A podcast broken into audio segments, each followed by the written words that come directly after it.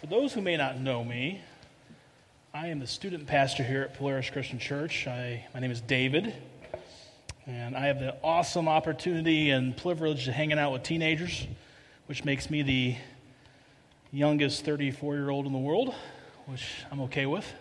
A big part of what I do is uh, in the summertime, we go to something called church camp. Now, if you've never heard of church camp in your life, it, it basically it, it take a week and, the, and you spend it with each other and you spend it with God and getting closer to Him. And, and to me, in an ever decreasing summer vacation that our students have, uh, it is worth uh, every minute, it is worth every dime spent uh, to be a part of it. And we've had the honor of taking, uh, we're gonna, by the end of camp season, we have, we have taken 36 kids to, to camp. Um, my next camp is next Sunday. It's middle school camp. I'm taking 20 middle schoolers with me. So say an extra prayer, maybe light a candle, do something because I'll need it, and so will my leaders. Uh, but all jokes aside, our, our student ministry here is growing, and it's been a, a phenomenal um, honor to be a part of it. Working with teenagers, the big thing that you will learn is you got to be on your A game in multiple areas of your life, but in particular, you have to be on your A game when it comes to integrity because they're watching. I mean, anything that you say, anything you may post on social media, um, your actions, how you treat others, they are watching. And they're the first people when you aren't strong with your integrity to call you out on it. And so it, it's one of the things about being a, a, a part of student ministry is you've got to make sure you're strong there. I also have a three year old, and my son is named Liam. And there's been multiple times where my wife has asked me, So, where did he learn this? and most likely it's me. Um, so you have to be, I have to be on my A game with integrity around my son because I want to teach him to do the right thing uh, and to be that kind of person. This morning we started with a video, a very short video, but it was one of those videos that you want to laugh, you want to go ha ha, and then all of a sudden you go, oh, that could be me. And the question I want to ask you this morning, or, or you can ask yourselves, if you could rate your integrity in life, where would you rate yourself right now? Would it be a five star, half a star, somewhere in the middle? And I'm sure if we look at the big things in life, the, the big areas, we may look at and go, you know what, I'm, I'm good here. But if you start looking at the small stuff, the you know, extra change you're given or returning clothes type thing, the Starbucks stuff, you might say, well, I can work, I need to work on that. Integrity is hard sometimes. And the reason why it's hard and we struggle with it is, is making right decisions, good decisions, isn't always the natural reaction. We make bad decisions all the time. We make a bad decision in our bodies. Yes, that third piece of cake and the fourth one you have hidden. It's good stuff. I mean, we, not going to the gym even though everything tells you you should go to the gym, or going to the gym and just watching the television. That's a workout, right? I mean, we make bad decisions when we post on social media. You, you go through a Facebook feed, and there's probably going to be some words that you may have should have not put there. We make bad decisions with our coworkers, the things we do in the office. We make bad decisions when it comes to our friends and family honestly, bad decisions are easier than good ones.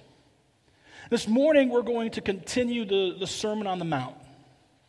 And we've been going through the Sermon on the Mount as a, a church, and we're towards the end of it. I think next week we'll be wrapping up uh, with his last words of the sermon. But Jesus, as he's, he's closing this out, talks about this idea of integrity, about making right decisions. And my hope for this morning is that when you, you leave here, that you're challenged. that you're challenged to walk out here desiring to have more integrity.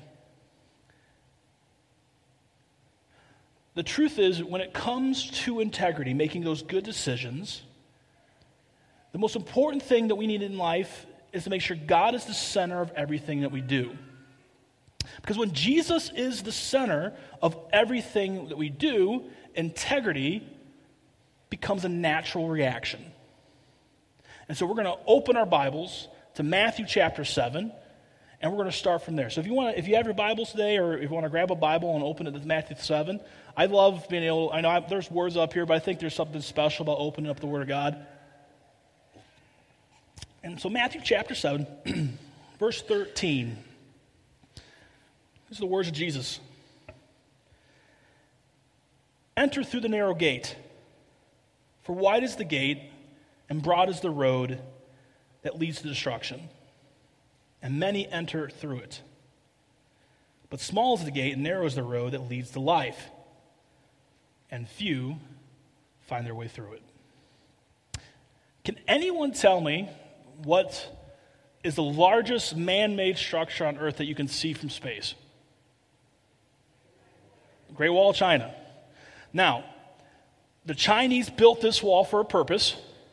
They made it so long that you couldn't go around it. They made it so high you couldn't go over it. They made it so thick that you couldn't go through it. And they had a point to it. They, wanted, they had a big army of the north that was always coming in to, to, to invade them and take their land.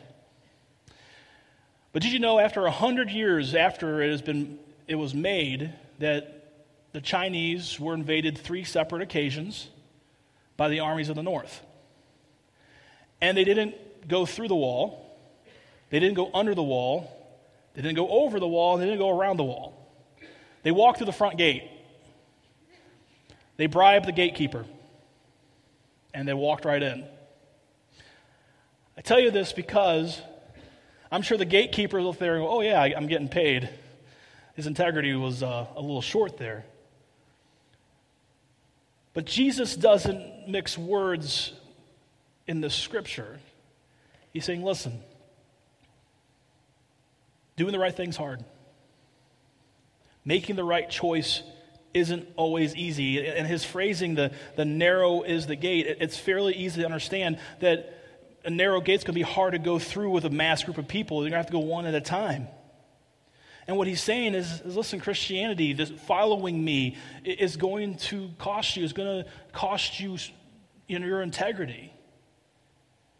And Jesus is starting a new movement here. He's not starting an established church. I mean, understand when Jesus speaks these words, this is a whole new thing. This isn't something that was been there forever. He is starting a new movement, and you would think starting something new, you would want to make it easy for people to join in. But Jesus goes, No. Following me isn't the easy path.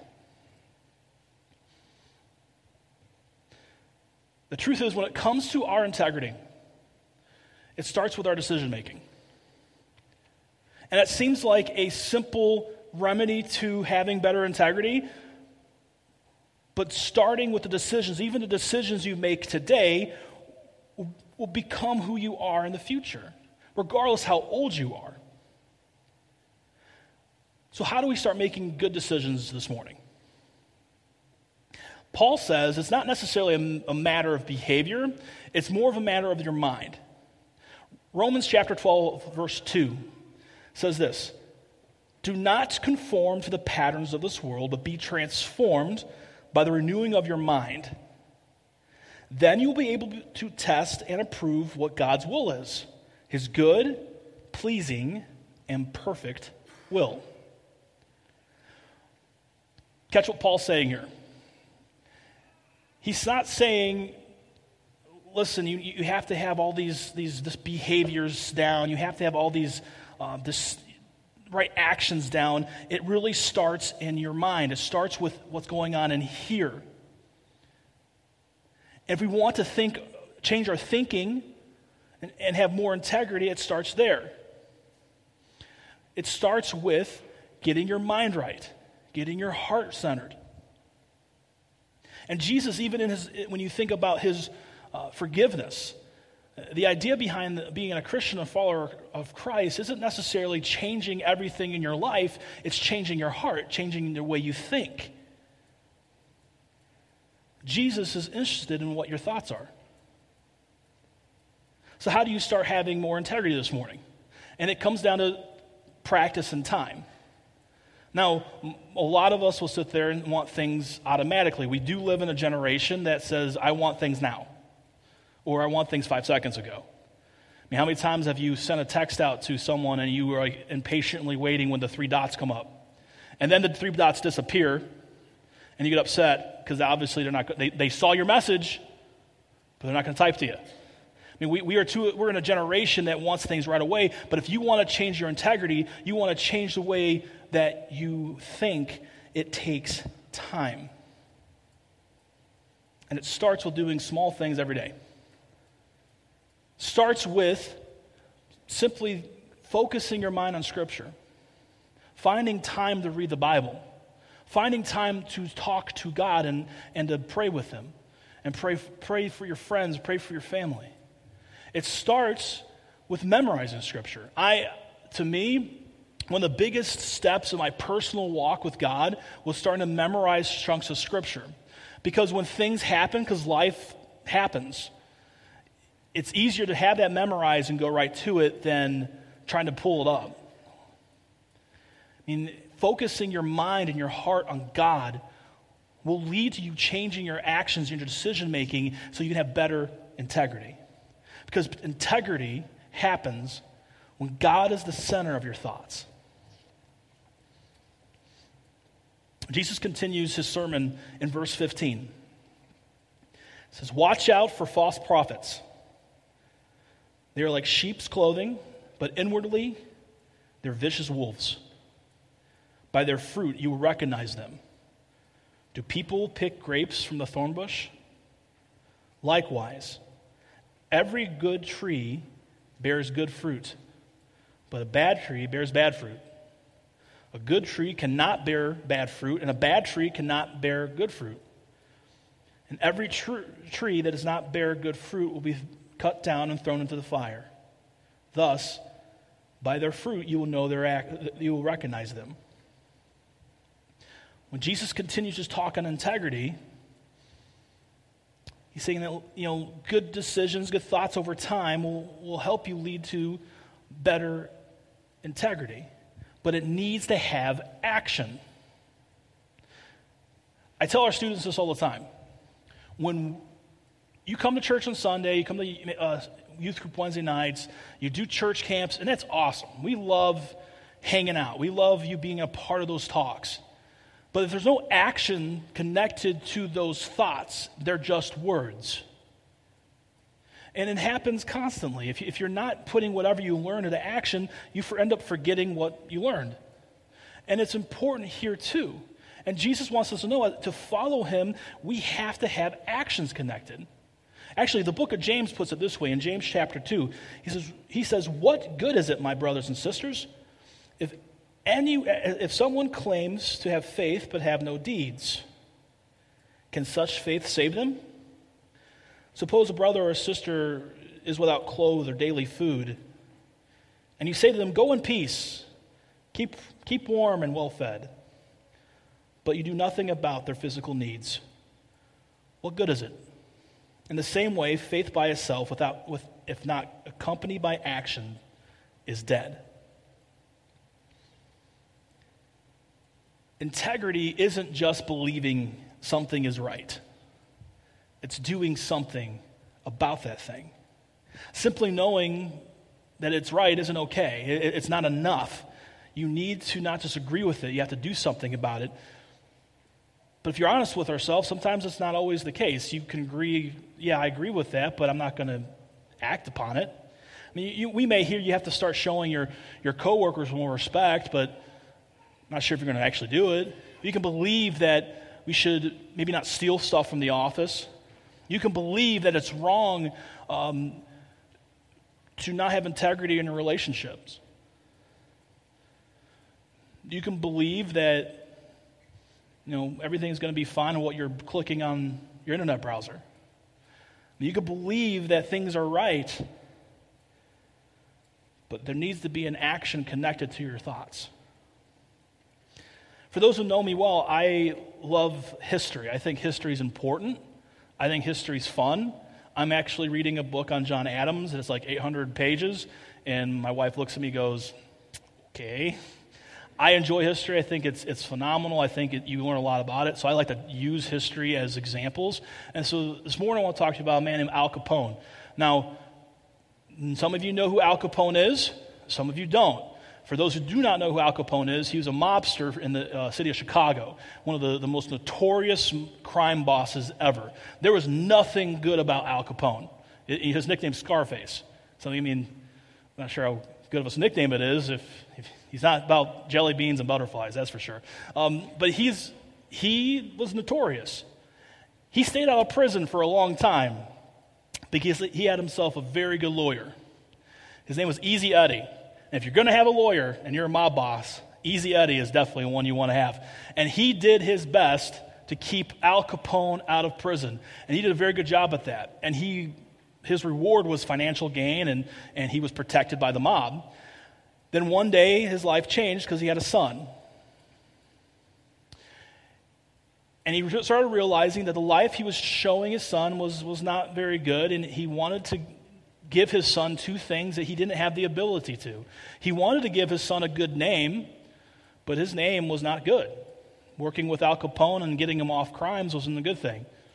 He also wanted to teach his son what integrity looked like, and he had no integrity to give. And so one day, Easy Eddie made a hard decision. He was going to turn on the mob. And he testified against Al Capone. And it cost him dearly it cost him his life. Fast forward some time, and I want to introduce you to another man in history, Butch O'Hare. Maybe some of you have heard of Butch, maybe some of you haven't. He's the first World War II fighting ace. Um, he was famous for saving a lot of lives on the Lexington. Lexington was his battleship. And so the story goes that Butch decided to go out on a, on a mission with his, his, his fellow pilots, realized his plane wasn't filled up with gas. So he had to turn around because he wouldn't be able to make it to the mission and back. On the way back to the Lexington, he realizes uh, that there's a Japanese fighting, fighting squadron coming towards his boat. And that boat was unarmed. And so Butch did what he did. He, he let his 50 cals go. He ran out of bullets and started clipping airplanes with his wings. Made it back. Was rewarded the Congressional Medal of Honor. Saved so many different lives. Butch, his father, was Easy Eddie.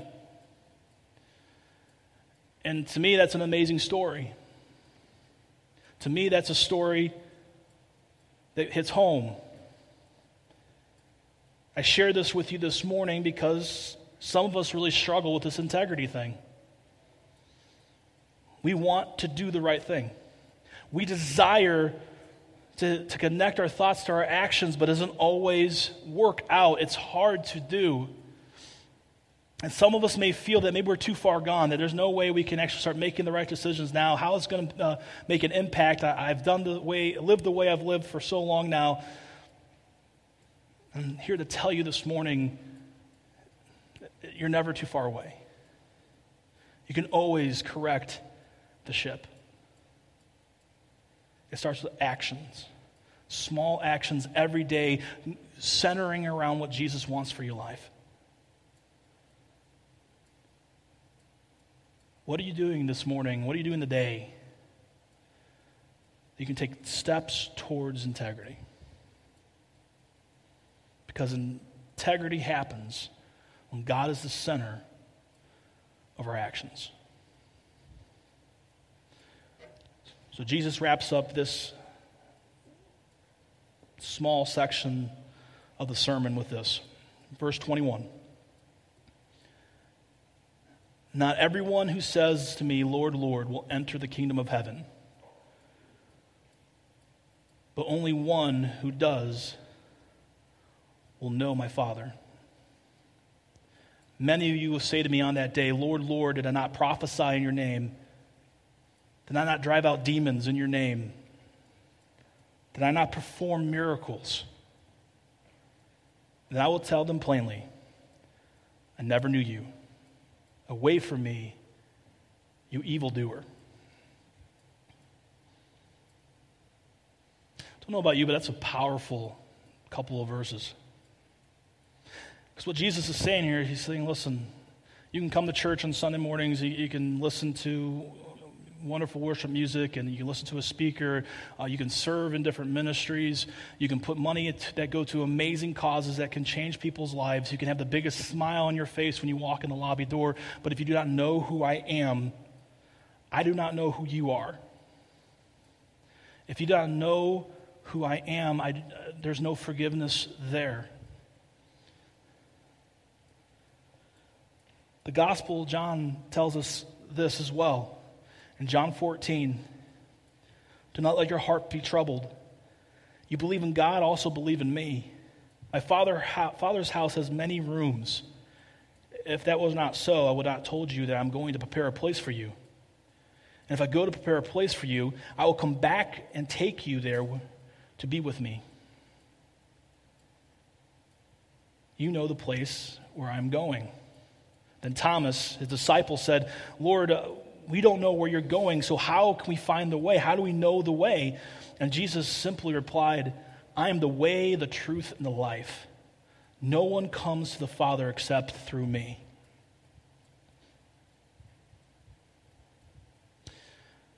Forgiveness comes through Jesus. Making right choices comes to having Jesus in the center of your life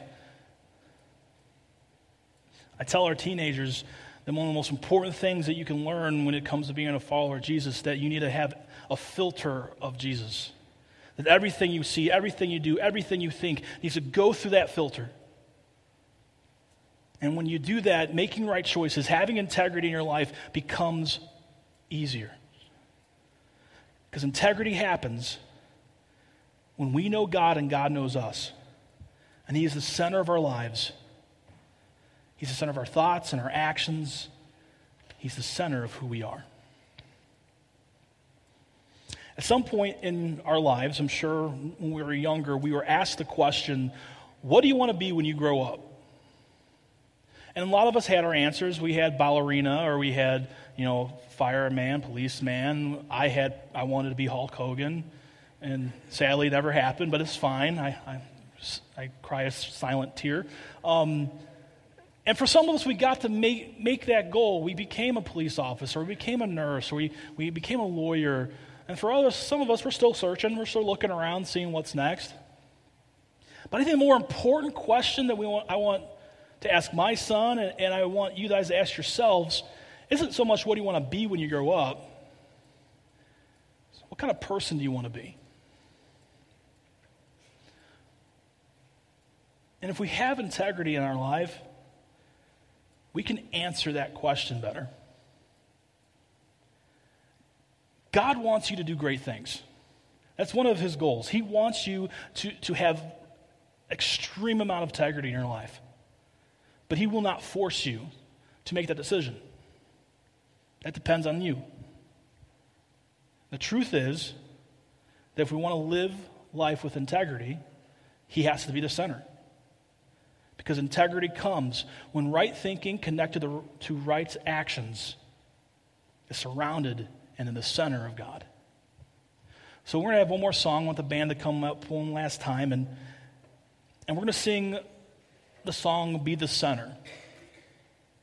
And the chorus says this Jesus be my fire of my heart. Jesus be the wind in my sail. Be the reason I live. My prayer and my challenge for you this morning is you make God the center.